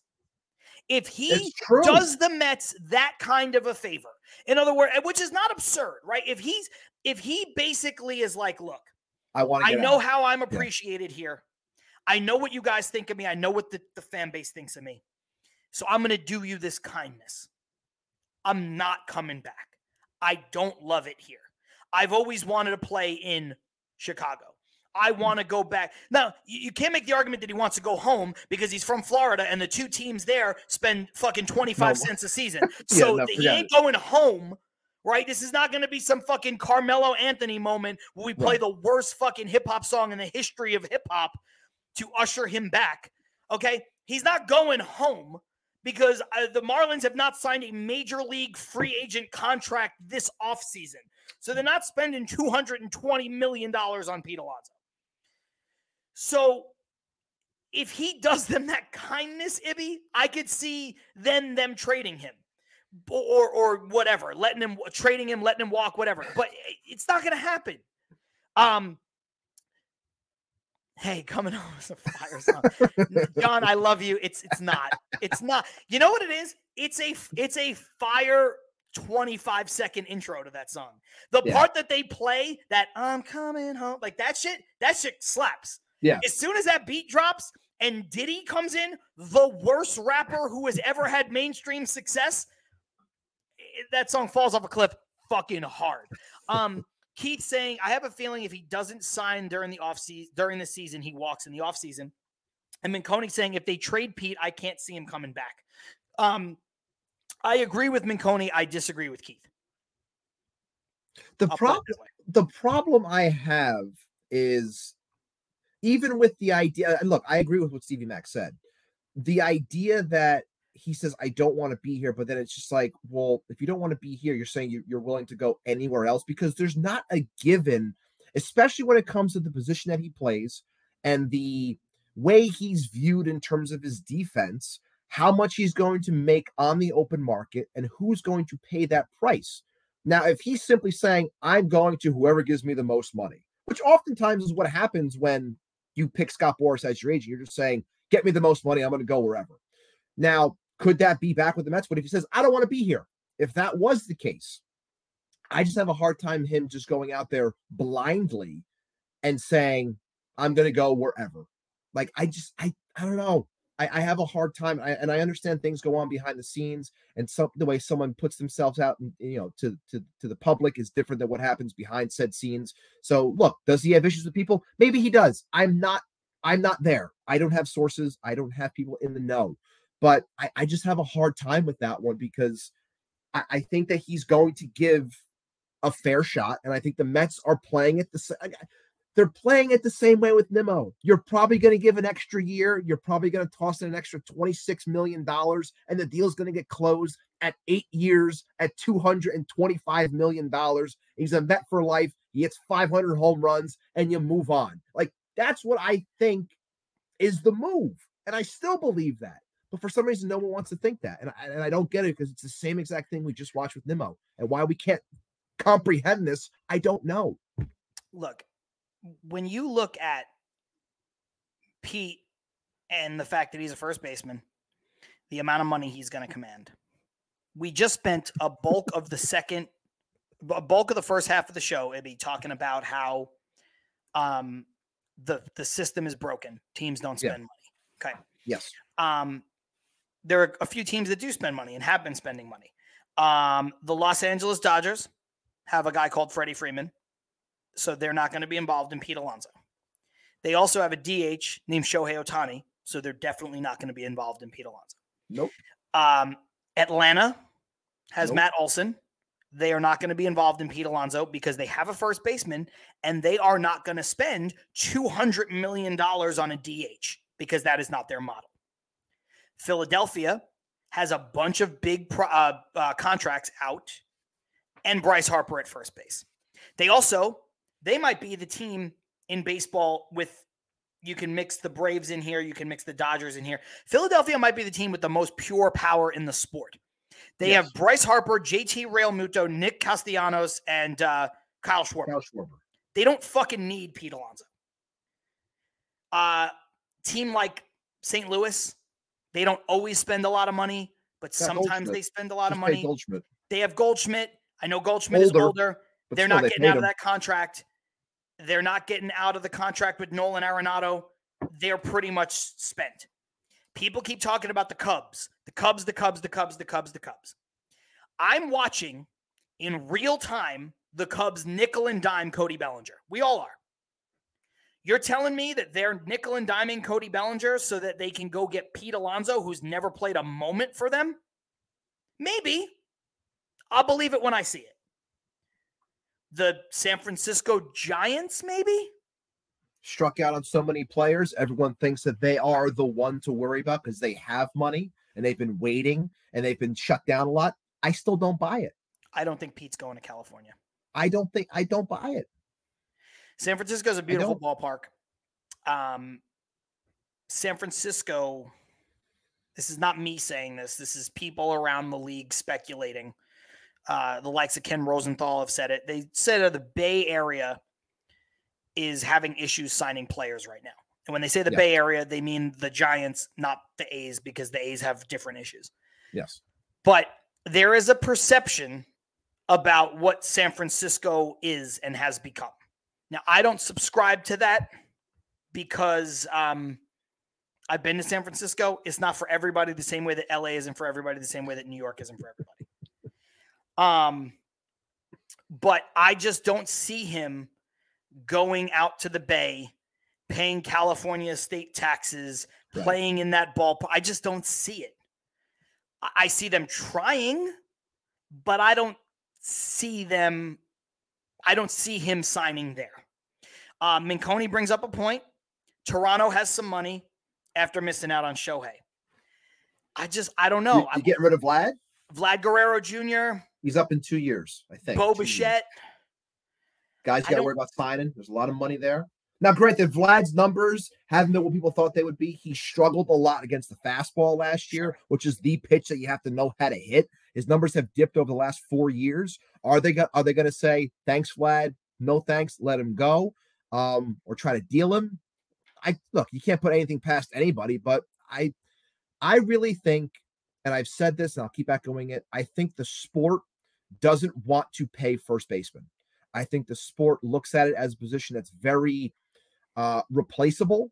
Um, again, it's not the same level, but when I see someone like Kyle Manzardo, who was one of the top first base prospects in the game, just get dealt away by a team that's smart when it comes to assets that they have, like the like like the Tampa Bay Rays, and just deal him for a middle of the rotation type of starter and Aaron Civale, and just give away the top first baseman prospect, which is argued by many, depending on what circles you you run in in terms of your uh, information.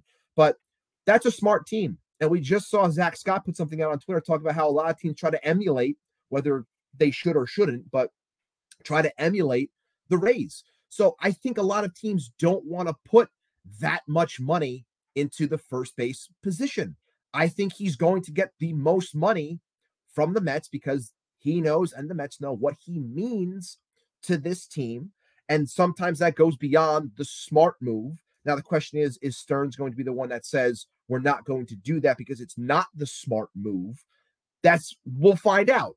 I still think he's going to be here because I think Stearns knows what he means and what the power that he provides is, you know, a step above, if you will, in terms of what you get from others within the game. So that's where I am on the entire thing. I still think that they have the upper hand. I've always thought they did because they have the owner with the deepest pockets.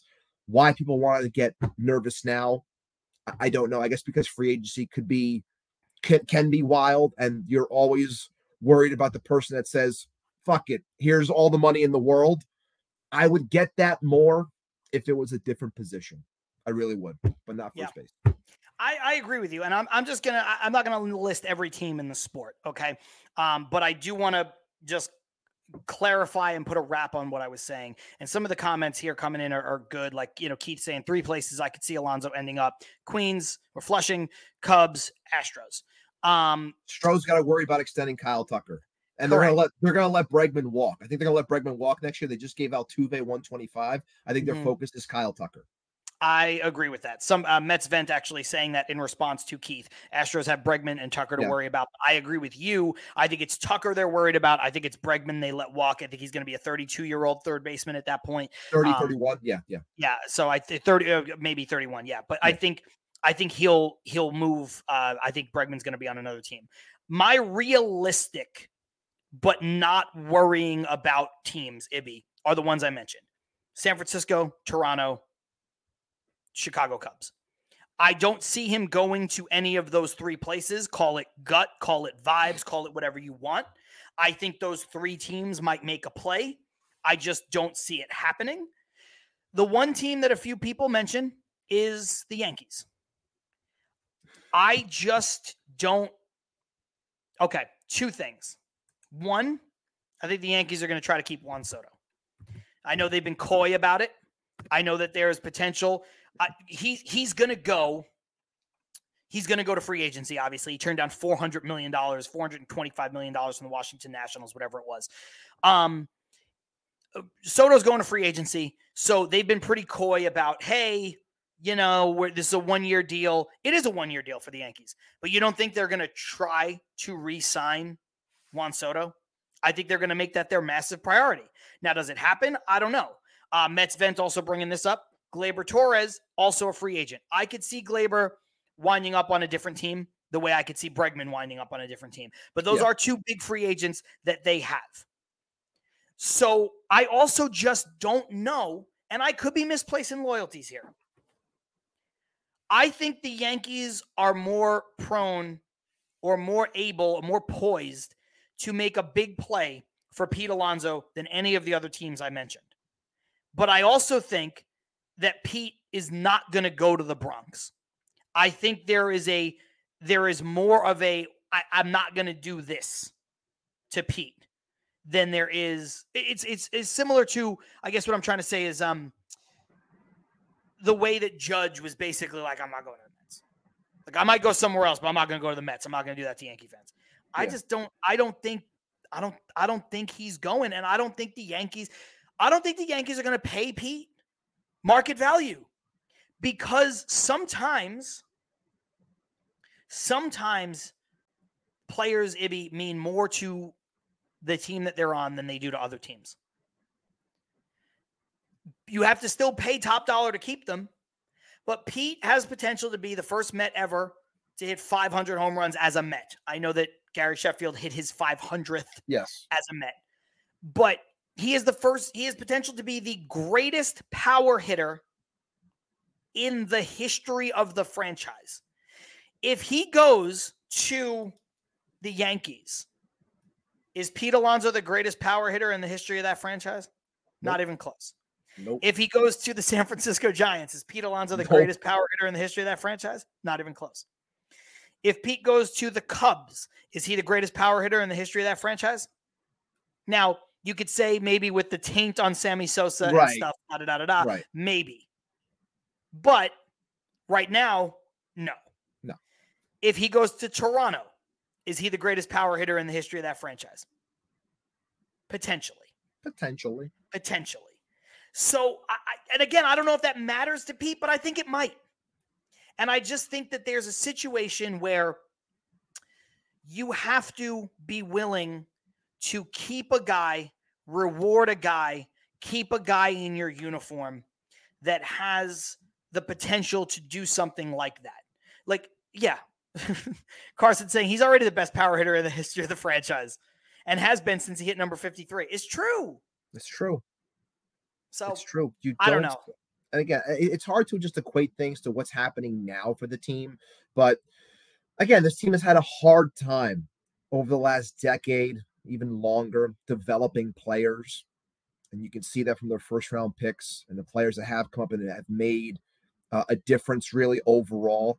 Pete Alonso is is a unicorn in that sense, and based off of the Mets system, but also based off what he's done uh, in the game of baseball. And I don't, I don't, I just think that people, I think people need to again relax, understand that this team knows what he is more so than we do, know the things that Keith has alluded to and others who might have more of a no behind the scenes. I still think, and I will continue to be this person, he's here for the season. I think he's here long term. I think it makes sense in terms of this team and what they can do moving forward. I think he makes sense for this rebirth or trying to move forward, if you will, with this franchise and finding said stability.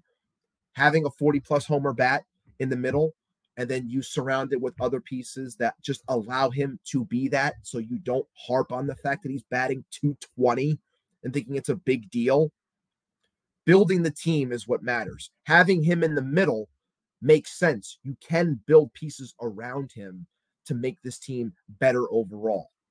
I think he will be here.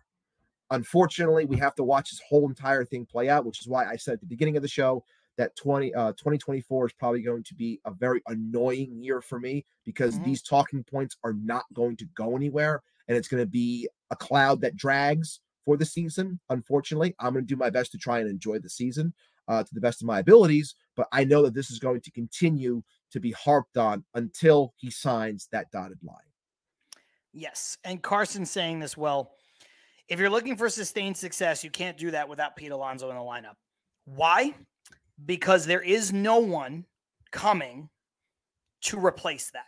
Period. That's why. Now, it's not like I, I, said everything I said waxing poetic about Alonso Ibby, but it's not like Alonso is, is the best base. He's not the best player in the sport. The Mets just don't have anybody to replace him. Right. They're not going to be able to get somebody to replace him. Sure, you want to try to go outbid the Yankees for Juan Soto? Try. Fine. Go ahead. It's going to cost you $500 million. I'll tell you this I'm not sure. And I love Juan Soto. I think Juan Soto is a great player. I think he's a better all around hitter than Pete Alonso, obviously. I don't know if somebody said this to me on Twitter. they said definitively, but I'll ask it as a question: Is Juan Soto twice the hitter that Pete Alonso is? Because financially, that's the commitment. Pete's a 200 ish, 200 plus million dollar player. Juan Soto's going to be close to a $500 million player. He is better. He's a better hitter. But is he double the hitter that Alonso is? To make double the financial commitment. Double. It's an thought, interesting question, right? I it is, and I thought for the longest time until Shohei Ohtani threw a giant wrench this entire thing. Um, I thought that the money that was made by Ohtani was going to be the the apex, like the top, and I thought that that number was going to be somewhere in the fives. Mm-hmm. People thought I was crazy when I said that, but I thought it was going to be somewhere in the fives because the highest player to that point was Mike Trout, and he didn't even break five. So I thought five was the next progression, which for the longest time people thought was going to be Soto. The fact that Ohtani got seven, now language, what have you, real value, what have you, he gets seven. Now that tells me that Soto is definitely going to get somewhere in the fives. Before that, I thought he was going to be somewhere in the fours. Now he's getting somewhere in the fives for sure. And also, he's playing in a bandbox this year. If he juices up those numbers, has another fantastic year, hits 40, 50 home runs, bats 300. He's going to cash in. You're asking me this question, and may, maybe some know this, maybe some don't, but I think I think the world of Juan Soto. I think he's incredible as a hitter. I think he's fantastic to watch, fascinating to me. Defense questionable. Is he twice the hitter? I guess it depends on what you're looking at. Um, in terms of you know how he betters than Pete and average. I know no one cares about average anymore. On base percentage, OPS, you know, the fact that he can be a guy that can bat high, have a high, very high OBP, get on base, and still hit 40 home runs, a little bit different than Pete. Power nonetheless, but a little bit different. Um, is it worth double? Again, it comes to that whole conversation of position.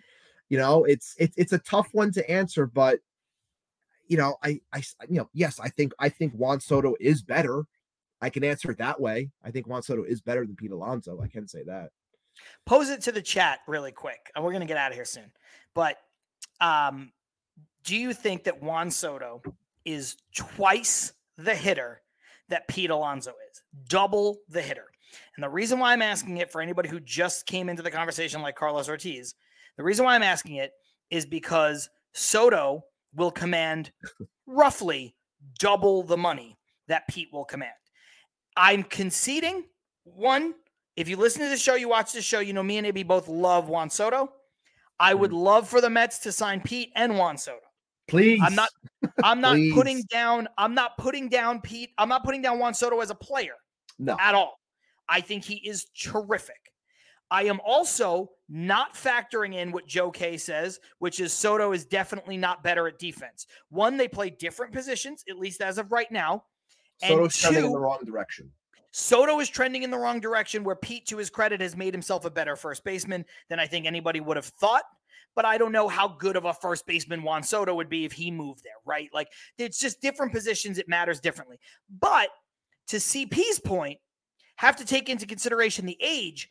You do have to take into consideration the age. Soto is younger than Pete but that's why his contract would be longer, therefore more expensive. Therefore, Bigger do you commitment. are you sure, Ibby? Are you totally sure? And I'm not trying to put Soto down here, but are you sure? Everybody's so concerned about the way Pete Alonso is going to age as a hitter. Are you so sure that Juan Soto's not going to age poorly as a hitter based on his body type? So I know you're considering the age, but then you're making the contract longer. That's that's why I'm asking this question. I know it's a weird one, but that's yeah. why I'm asking it.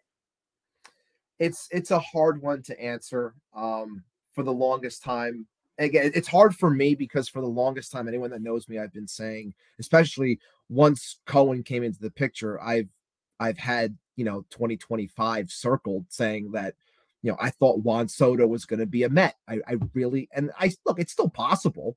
Um, so I, I have a very high affinity for the guy, and I would love to see him put on that jersey. We'll see what happens. If it's possible, we'll find out.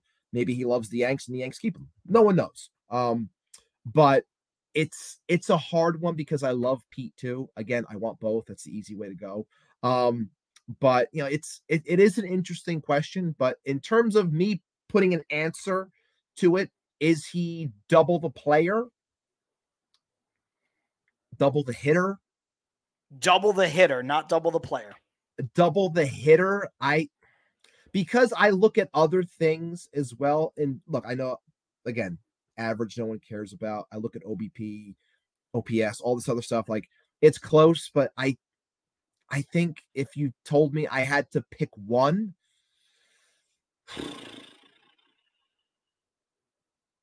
I, I still th- I still think Soto's better. I do. It's I know it's a Met show. I know it's I know people might not like me for saying that, but I I think Juan Soto is that special as a hitter. That's not me putting Pete down. I, I, I think, love Pete. Listen, I'm conceding he's better. I just don't know if he's twice as good. Yeah. I don't know if he's twice the hitter. I, I don't know and, that. And what, and what really what the, the conversation we're having here, guys, is is more so really money allocation. Is because we're, we're playing we're playing this game. It's well, more Keith, so money allocation. Yeah. Keith even saying it. He says, if you could sign them both, I'm for it, but I'd take Alonso. And this is Keith and, saying Keith Keith has been one of those people, not just today, who said he would trade Alonso. He's not 100% on, on Alonso wanting to be here. Like Keith has been very vocal, but is saying if you could only have one, he would big, take Alonso. And the big part here is, when we, and we also have to see what happens this year for Soto because it's going to prove a lot into this thought process as well. And that is what David Stearns has said. You want guys that know how to play in New York, are accepting of playing in New York. Pete Alonso has shown that he can play in New York. Now, if Juan Soto comes in here and struggles, it's going to be tough for him in comparison to Lindor. He's not going to struggle in that fucking I know, bandbox. I know, but the point being, if he does, he's not going to have the the cushion that Lindor gets because he signed a long term deal already. You're basically mm-hmm. coming here for one year. You you have to show out because if you don't, people are then going to question you big time. And that's where it comes into the math saying, can this guy handle 12 plus years of this media for the contract he's going to get, burying him every single day, wanting him to fail? That is going to become a part of it. So it's hard to answer this question now because him playing in this city is what's going to be a big part of this entire equation. Hmm.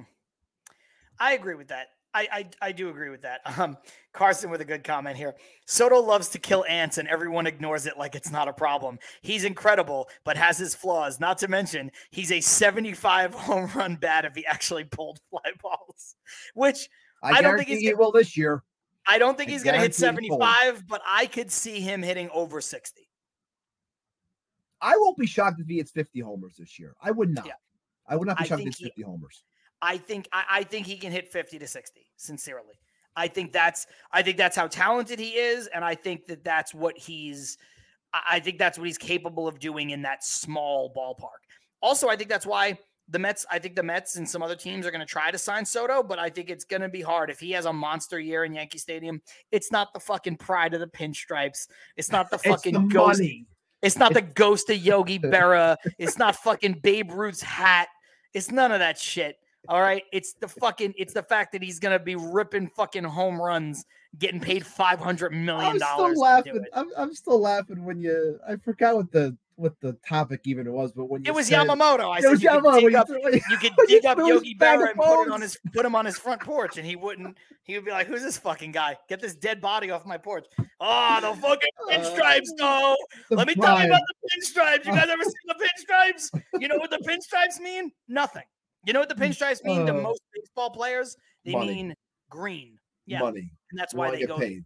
And it's yeah. been clear that this guy wants to get paid. He does. And yeah. I think he's going to go out there. I think he's going to have a fantastic year for the Yanks. I really do. Uh, will there be the ups and downs? I guarantee there will be, but it's still going to end up being a great move for them in terms of this season where it can push them to a level that maybe they haven't been in a while. I still question their pitching a little bit, but we'll see what happens. But I still think he's going to put up big time numbers because he knows what's on the line. He wants that payday. This has been talked about for years. Everyone thought he'd be the first $500 million player. And um, obviously, um, Ohtani beat him to the punch on that, but he can still cash in big time, and I think he will. Yeah, I agree with Rosie on this. Once Soto went to the Yankees, it greatly diminished the Mets' chances of landing him. I'm not saying it's impossible, but I just I think it's going to be tough. Would be fun I to do. watch. Would be fun to watch. It would be fun to watch. Yeah. The Yankees have also never really been in this situation before. Correct. As much as the Yankees get superstars, and they have not only for our entire lifetimes, but basically since George Steinbrenner, the Yankee, I mean, obviously in their entire history, but I mean, like of free agency and trades and flexing the financial wealth, you know, the Yankees have always done that. But the Yankees have never done something like this. The Yankees usually do the Giancarlo Stanton thing. They absorb a contract and that player winds up with them for a long time. The other thing they do, Ibby, is they go all in in the free agent market. They go out and they sign Jason Giambi, Mark Teixeira, CC Sabathia. They don't usually trade for a guy on the last year of his contract. It's just a little bit of uncharted territory for the Yankees. I'm not saying the Mets are going to get him. I'm not saying the Yankees are going to not keep him. I'm just saying this plan is different from what the Yankees usually do because they are usually say, "Hey, we got so much money, we'll absorb the contract," or we're going to go out and we're going to throw $300 million or whatever uh, Gerrit Cole makes. Like that. I mean, they're going to go and they're going to sign him. And they keep their own guys, a la Aaron Judge.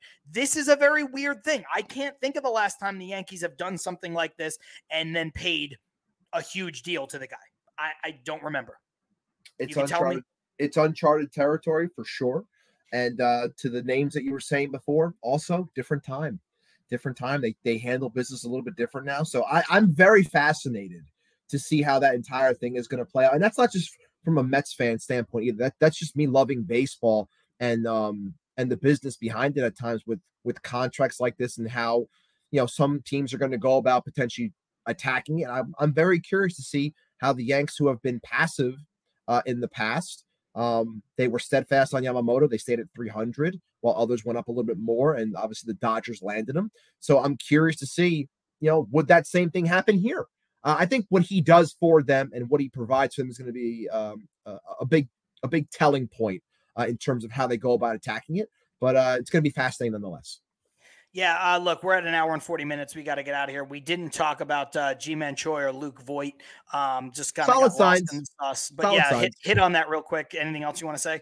Um, couple of things. Uh, I'll use as my final thoughts uh, so we can get out of here quickly. Uh, three things real quick. Ji-Man Choi, Luke Voit, solid signs, nothing special. Could they fill in a DH here and there? Potentially, we'll see what happens in that sense. Uh, I also put down on the rundown uh, Francisco Lindor's leadership. If if you guys get an opportunity, if you don't have the athletic, ask me. I'll send you the article because it's fascinating. A breakdown by Will Sammon about the leadership of Francisco Lindor. When you hear people talking ill of Francisco Lindor, please read this article so you get an idea of who he is as a person and what he has done for this team in the short amount of time that he's been here. I'm tired of people ripping on the guy, what he's done, the fact that he was hurt in spring training last year, didn't say a word could have easily shut it down when this team was done and opted to play 160 out of 162 games. You know, should have been a gold glove winner, was 30 30. Mm-hmm. A player like that, still taking time to support younger players as well. He gets it. He understands. He's a superstar player, an all around player that you should all be thankful that is wearing this jersey for the next handful of years. And finally, I want to give a quick shout out to a lot of our fellow podcast creators. The Latin Hour tonight, giving them some respect between mm-hmm. the Mets Trucker Pod, Baseball Tone, Shea and Sons, Key and Keith, Subway to Shea at Rivera, and um, uh, Nelson over uh, Amish Country Mets fan does the Interstate Report with CP. They're all going to be doing a show tonight at eight o'clock, so 45 minutes. You guys got to um, to get ready for that one. Uh, representing the Latin community, Spanish community, uh, amongst Mets content creators, putting some limelight on themselves. I think it's going to be awesome. It's great for them. I'm going to make sure I'm going to be uh, in the comments and watching with them. So uh, shout out to them, and I'm sure you guys are going to kill and have a great show. Uh, yes, thank you for bringing that up. Uh, great, absolute shout out to all of those folks. Um, they do terrific work. Follow their individual shows. Go out and support um, this collaboration that they're doing here tonight as well. Um, I'm going to try to check in the comments as much as I can. I have to pack. I have an early flight tomorrow and just kind of just kind of that that kind of a week. I'm just running running ragged at the moment. But um, you know, I, I like the Luke Voit um signing. I like the, both the Voit and the the Choi signing. Um, I think they both can provide a little bit of backup, a little bit of stability. Um, Voit specifically, Ibby, I kind of said something on Twitter, and a lot of people like disagreed. Some people agreed. Um, I think Luke Voit is a good cheap, very cheap, zero risk, potentially, uh, maybe not high reward, maybe mid level reward uh, signing because we've talked about how the Mets are putting a lot of eggs in the Vientos and Baty basket and that mm-hmm. they both need to succeed. And look, I don't think Luke Voit is a game changer. I don't think Luke Voit has been good for a couple of years, but I think he's good depth. And I think Luke Voit, if oh, you had to give him at bats, I think he'll hit 20 home runs. So, and we talked last week, two was it two weeks ago? You know, how many home runs do you think Baty and Vientos can hit if they were given 500 at bats or whatever we talked about, or 600 plate appearances, whatever the number was. So, you know, I don't know what Luke Voit is. I don't think he's some kind of savior. I don't think, I just think in AAA, he's stashed depth you know, if all of a sudden you get to, you know, the end of May and Baty and Vientos are not hitting and not hitting for any power, you know, you have somewhere you can go, especially if the team is performing well despite those numbers. So I just think it's a, it's kind of what I would describe as like a sneaky good move. No risk, zero. Minor league deal. And, and Choi is, is kind of similar in that regard too. So, and yeah, the, the article from, um, from Will Sammon on Francisco Lindor is terrific. Uh, Francisco Lindor is terrific. I will never stop. Um, I will never, ever, ever, ever, ever stop uh, singing his praises um, because Lindor is absolutely the best. Um, and, and Keith makes a good point here. Um, is is greater than Vogelbach. Yeah, like when, when you go, the kids need to play the kids need to be the ones to be evaluated. But if that evaluation is turning up something you don't like, you can do much worse than stashing a guy like Luke Voit in the in the minors. That's all I'm saying. So, um, with that said, Ibby, before we get out of here, remember Til Mets do us part, mm. partnered with Manscaped with the promo code TMDUP, TMDUP, which is Til Mets do us part. You can use that site wide at manscaped.com for 20% off and free shipping, including the Performance Package 4.0, which Ibby and I were both gifted. You could tell because there's that newspaper, and this is the newspaper that comes with it right here. Uh, some product stuff. Ibby is holding the products in his hands. You might think that manscaping is not for you. You might think that it is not your thing. I just suggest to those people who have never really done it before, check out the website because Ibby, you got the the the uh, the weed whacker in your hand, the nose trimmer. Everybody oh, needs yes. to trim their nose and their ear. You need this to do that. Fantastic. You, you might great. think that you might think that manscaping is not for you. You might say, I'm not shaving my back. I'm not shaving my nether regions. I'm not doing that. I don't right. care. Well, you should you should trim your nose hair because nobody wants that. Nobody wants that shit sticking out of your face. You should trim your ear hair if you have it you know they have stuff for your beard. They have stuff they have product. Like i mentioned earlier they have the the underwear. The underwear is super comfortable. If you play sports if you go to the gym you can wear them they are perfect for that they are breathable they are comfortable they are soft it feels nice so check out manscaped.com use the code tmdup that'll let them know that we sent you so um you know with that being said ibby uh, i think this is a great episode i always love talking Fantastic. Mets with you um and hopefully uh, by next week we have some good news uh, on Kodai Senga, or at least in the, at the very least, no news being good news, um, right. and we can move on. And maybe, I don't know though, I don't know, maybe by next week there aren't still 175 free agents left that don't have homes. We'll see. We'll see what we'll happens. See. Anyway, John Saponaro, Matt Ibby Ibanez, Til Mets do us part. If you haven't hit the thumbs up yet, please Sub hit the, channel. the thumbs up button. Subscribe to the channel. Four away from 700. Four away from 700. On, if you missed Four. any of the show, you, you can it. the entire show on this YouTube channel as soon as we end the broadcast here in a couple seconds. And if you want to listen to the show instead, we're available on every podcast platform you can imagine, starting in about an hour or so. So uh, make sure that you uh, head on over, listen or watch wherever it is that you prefer to listen or watch. But wherever you do that, make sure that you subscribe so that you never, ever, ever miss an episode. Once again, I'm John. That's Ibby. It's Til Mets Do Us Part. Peace.